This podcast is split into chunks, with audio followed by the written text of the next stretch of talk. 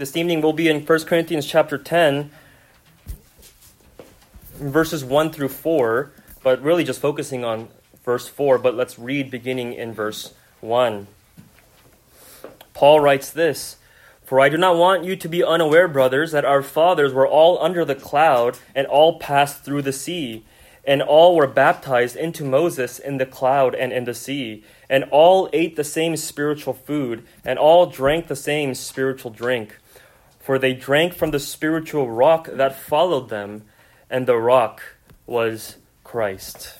Amen. Let's pray together. Gracious God, as we have turned to your word now, would you open our eyes and our minds to see Christ in all of his wondering glory, and that our hearts would be inclined to worship him and be stirred with all affection and adoration for him. Would you remind us this hour of the wonder of Christ on the cross, him crucified, our suffering Savior, in whose name we pray. Amen.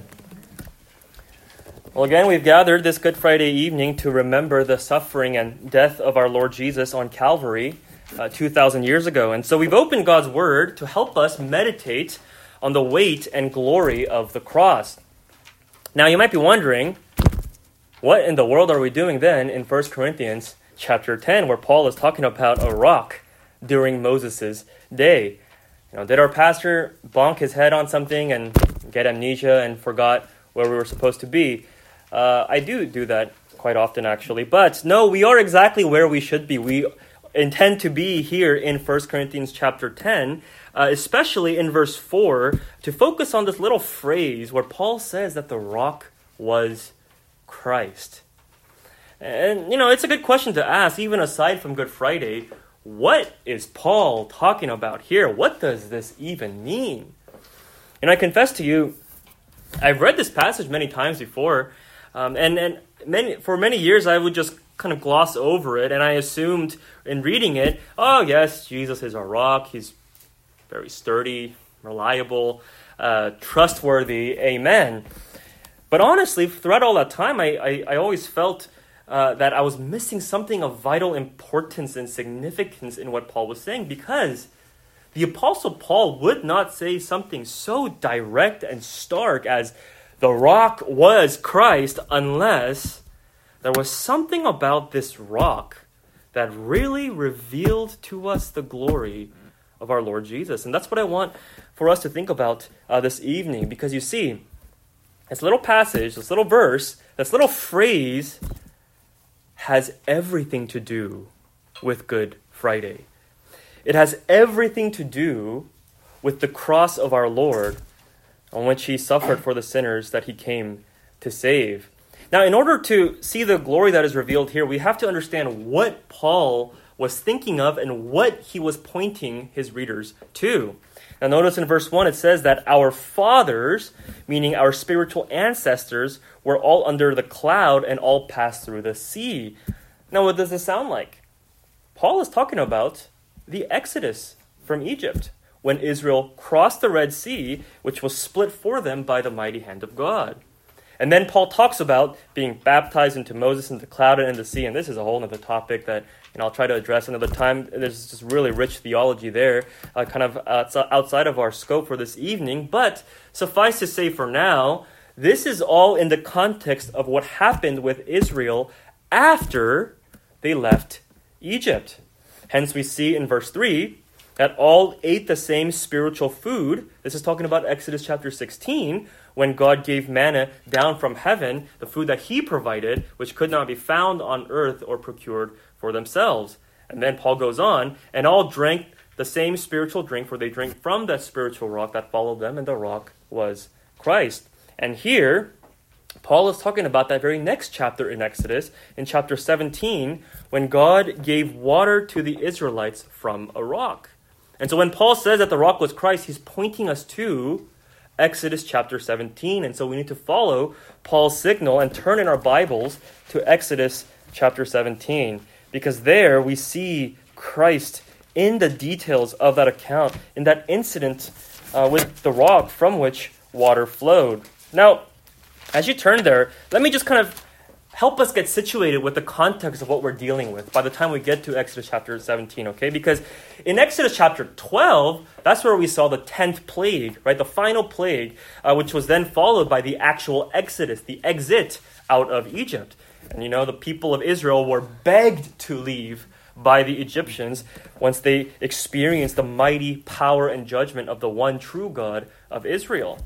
And so they left Egypt in chapter 12. Uh, and in chapter 14, you see the actual crossing of the Red Sea, where the angel of God was guiding and protecting them with a pillar of cloud as they crossed the sea. And again, Israel crossed uh, to the other side safely on dry land, whereas the Egyptians were totally decimated by the waters.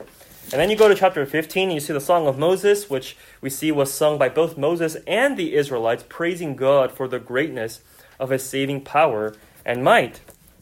Now, everything sounds great thus far until we begin to see a perpetual pattern of Israel's stubbornness and disobedience to God, in spite of all that they witnessed and experienced, the wonder of God displayed on their behalf to protect them, to save them, and to deliver them. And so it says in, in chapter 15, verse 22, that Israel journeyed through the wilderness of Shur and they got thirsty after three days. But rather than, when they got thirsty, rather than trusting the God who proved himself to be the sovereign Lord over even water, even massive bodies of water, and instead of seeking him for provision, it says in verse 24 that the people grumbled. You see, they were starting to rebel against God. But there, God was gracious and provided them water miraculously. And he solemnly instructed them in verse 26 to be diligent, to listen, to obey, and to trust him, and he will continue to be their all sufficient protector and healer. Well, we get to chapter 16, as I mentioned earlier, the account of manna uh, falling from heaven. And again, it's a wonderful account of God's supernatural provision, but the circumstance in which this manna came about was not because Israel asked it by faith, but instead they got hungry and they grumbled yet again. I guess this is where we find biblical precedent for being hangry. You see that first in Israel here in the Old Testament. But there we see in verse 3 of chapter 16 Israel said to God, would that we had died by the hand of the Lord in the land of Egypt when we sat by the meat pots and ate bread to the full. It's actually kind of delusional. That's not really what happened in Egypt. But they were saying in their rebellion, Egypt was so much better than this. God should have just left us alone. That is wicked. That is ungrateful. It is such a repugnant attitude of rebellion and, ir- and irreverence, which is horribly insulting to God. And yet, what did God do? He was still gracious to provide undeserved food down from heaven. But that's not the end of the story. Because Israel keeps doubling down, tripling down, quadrupling down on their rebellion. Because God told Moses, when he sent manna down, he said, Okay, look, I'm going to test these people by implementing the Sabbath. And I'm going to teach them to stop trusting themselves and to start trusting me. And so here's what I'm going to do, Moses. I'm going to send a day's worth of food each day from heaven. But on the sixth day, I'm going to send a double portion, and it's going to be enough to cover the next day. But then on the seventh day, on the Sabbath, I'm not going to send any because, again, they had enough for two days' worth on the sixth day. So they better not go looking for food on the seventh day. But, lo and behold, in verse 27, it says, On the seventh day, some of the people went out to gather, but they found none. And the Lord said to Moses, How long will you refuse to keep my commandments and my laws? Can you almost hear God's righteous frustration and indignation at their rebellion, their sinfulness?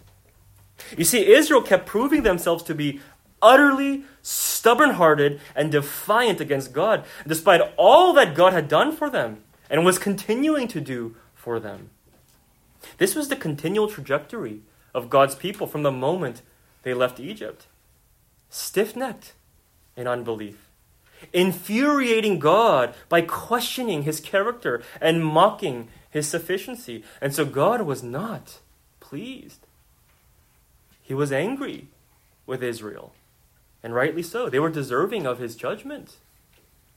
And with this in mind, we come now to the very next chapter in chapter 17, where we intended to be, where Israel was continuing their journey through the wilderness toward Sinai. And it says in verse 1 that again there was no water for the people to drink.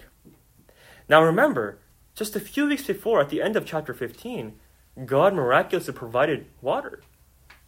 I mean, you could have learned from that, and you could trust God. But what did they do? Verse 2 Therefore the people quarreled with Moses and said, Give us water to drink. And Moses said to them, Why do you quarrel with me? Why do you test the Lord? But the people thirsted there for water, and the people grumbled against Moses and said, Why did you bring us up out of Egypt to kill us and our children and our livestock with thirst?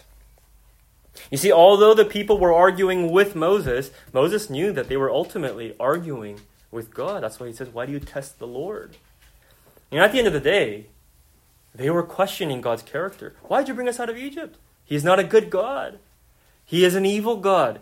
He intends only to do us harm and to take away from us. We can pr- protect and provide for ourselves better than He can for us. Again, this is the wickedness of sin on full display, an utter rejection of God in their hearts. And it is for such rebellion that God must judge them. It is so outrageously blasphemous that they who experienced such grace and deliverance and benevolence from the Almighty God, would now curse him with all kinds of slander and defamation of his character, rather than blessing him with thanksgiving and trust. They were like what Paul describes unbelievers to be in Romans 1:21. Although they knew God, they did not honor him as God or give thanks to him, but they became futile in their thinking, and their foolish hearts were darkened. And so Paul later explains in verse 32 God's righteous decree is that such people deserve to die. You see, God had every right in that moment to destroy all of Israel, then and there. That's what they deserve, as the thankless ingrates that they were. It's what God should have done. However, what did God do in response? He was unimaginably merciful and gracious to again provide undeserved water from the rock for their blessing and nourishment. But the glory of this passage is in the details of how God gave them water. What did God instruct Moses to do and why? This is the key question. And this is Paul's main point in directing us to Exodus chapter 17. Because look at what God says in verse 4. He says, So Moses cried to the Lord, What shall I do with this people? They are almost ready to stone me. And the Lord said to Moses, Pass on before the people taking with you some of the elders of Israel, and take in your hand the staff with which you struck the Nile, and go. Behold, I will stand before you there on the rock at Horeb, and you shall strike the rock, and water shall come out of it, and the people will drink. Now, look, God could have given water without all this protocol of striking the rock with the staff, and He could have just commanded water to flow from the rock. But God gave these specific instructions to teach them a visual object lesson of His grace, which was really a vivid preview of the gospel. Because notice these details. God tells Moses to strike the rock using the same staff with which he struck the Nile River. Now remember, that was the first plague of the ten plagues in which God turned the Nile River into blood. Remember? And this plague was the inaugural judgment of God upon Egypt. And this is why, when you look carefully in Exodus chapter 7, verse 17, in that first plague, God Himself says, By this you shall know that I am the Lord, for behold, with the staff that is in, is God speaking, He says, With the staff that is in my hand, I will strike the water in the Nile. Even though Moses was the one who physically held the staff in his hand, he was acting as God's instrument because God was the one who, who by his own hand held the staff and struck that river as an act of judgment. It represented his rod of judgment. And all throughout the Old Testament, God repeatedly uses this word, strike, to represent him judging and acting on his judgment against sin. That's why in the 10th plague, you see in Exodus chapter 12, for the Lord will pass through to strike the Egyptians and their firstborn. And you see in the Mosaic covenant in Deuteronomy 28, you see all the blessings for obedience, but all the curses for disobedience. And so God says, if you disobey, the Lord will strike you with all of these curses and judgment. And at the end, in Revelation chapter 19, you see that when Jesus returns in judgment, it says, From his mouth comes a sharp sword with which he strikes down the nations. And here in Exodus 17, God tells Moses to strike the rock with that rod of judgment. Why? Because notice what God says in verse 6 Behold, I will stand before you there on the rock, and you shall strike the rock. See, the same word that God used throughout the plagues of judgment on Egypt. I will strike the Nile River. I will strike the land of Egypt. I will strike all of their firstborn. And here God was essentially telling Moses take that staff of judgment that that, that should be striking Israel, and I want you to strike me with it. And when you do, only when you do, Moses, then water will flow to bless and nourish these undeserving, rebellious, sinful people who actually deserve to be stricken with judgment. Do you now see why Paul said that the rock was Christ? Because through this rock, God was revealing the gospel through a visual preview of the cross. Because God must strike and punish sinners who have rebelled against Him, all of us. But God struck himself for us. This is the gospel. This is what was happening on the cross in the fullest measure. Because 2,000 years ago, on this Good Friday, God incarnate was stricken, smitten by God, and afflicted.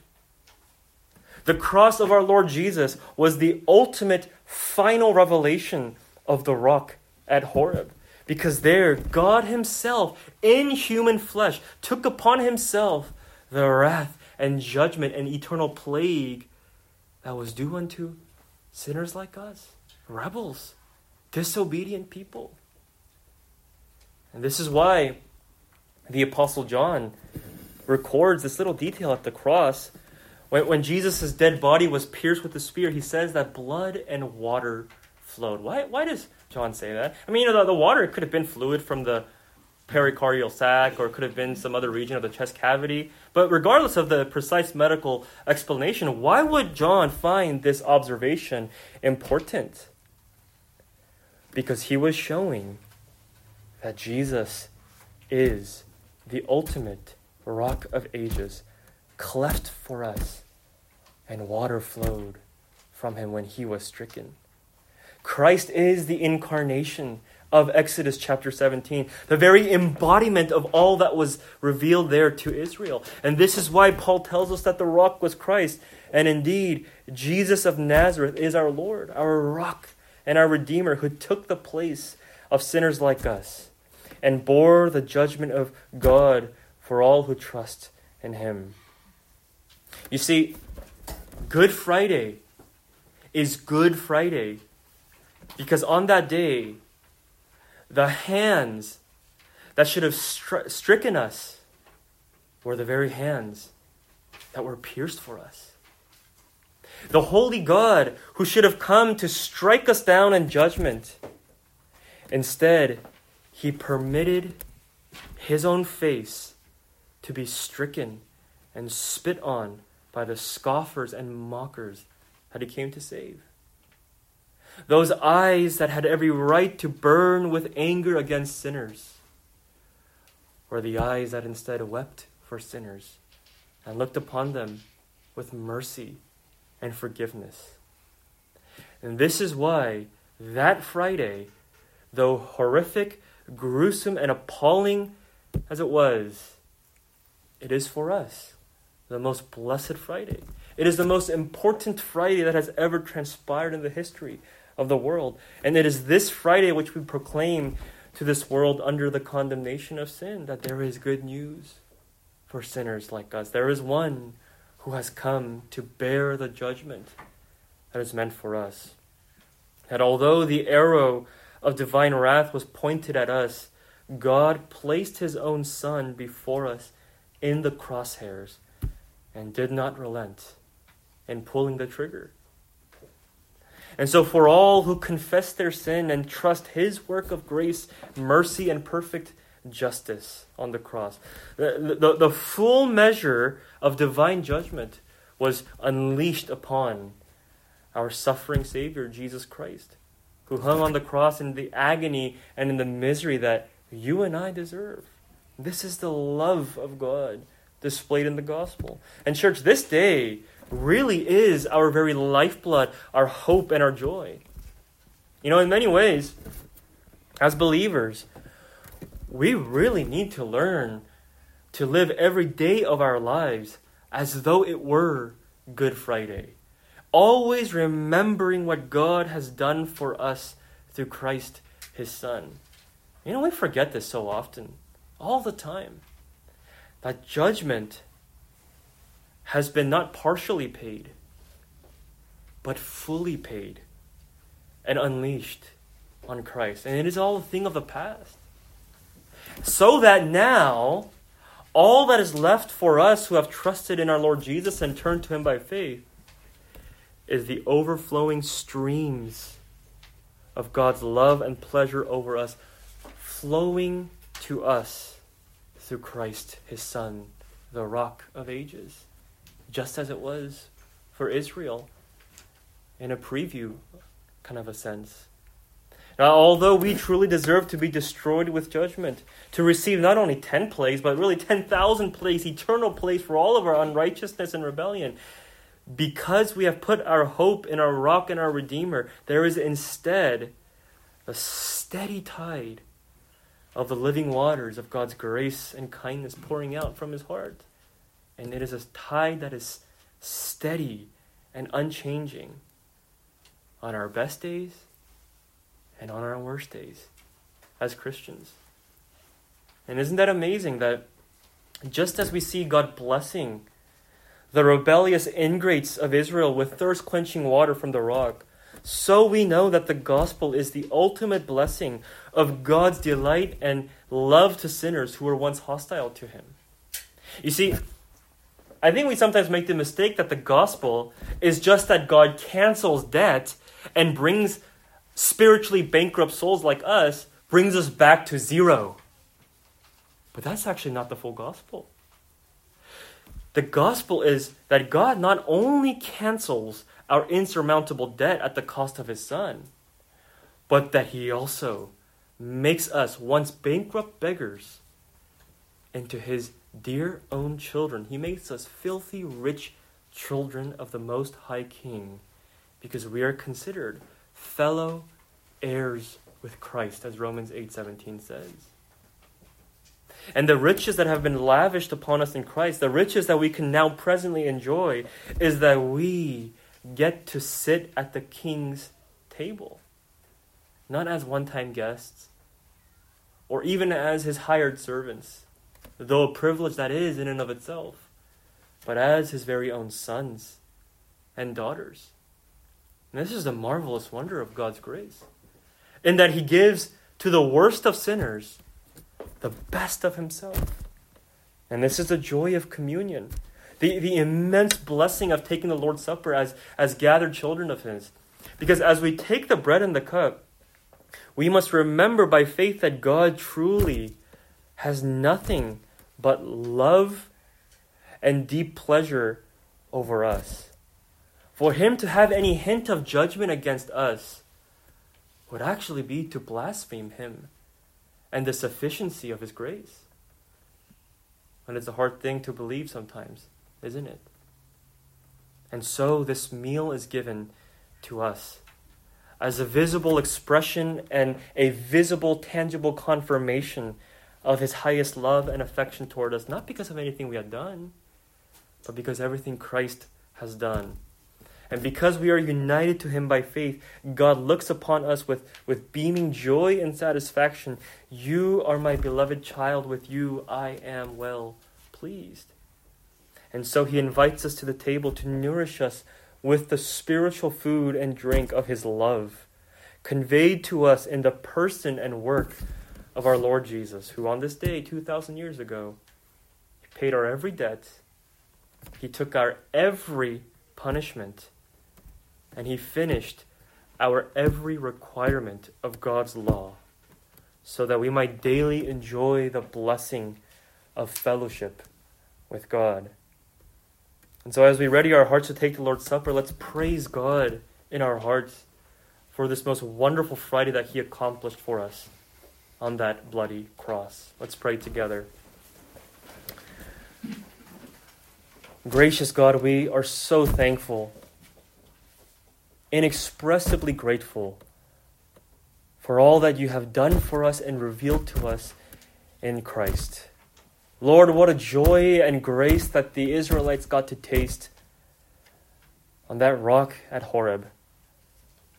But Lord, what an amazing thought that that was only a shadow. But tonight, we remember and we rejoice in the actual reality that the shadow was only pointing to, and that all of it was fully revealed for us on the cross.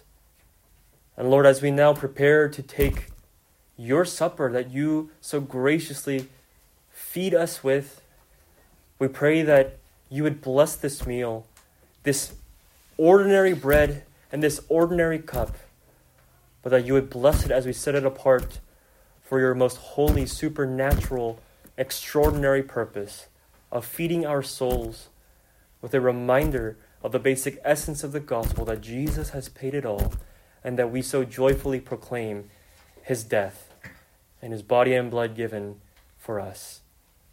Lord, would you confirm those promises to us in the weakness of our faith? We ask this in Jesus' name. Amen.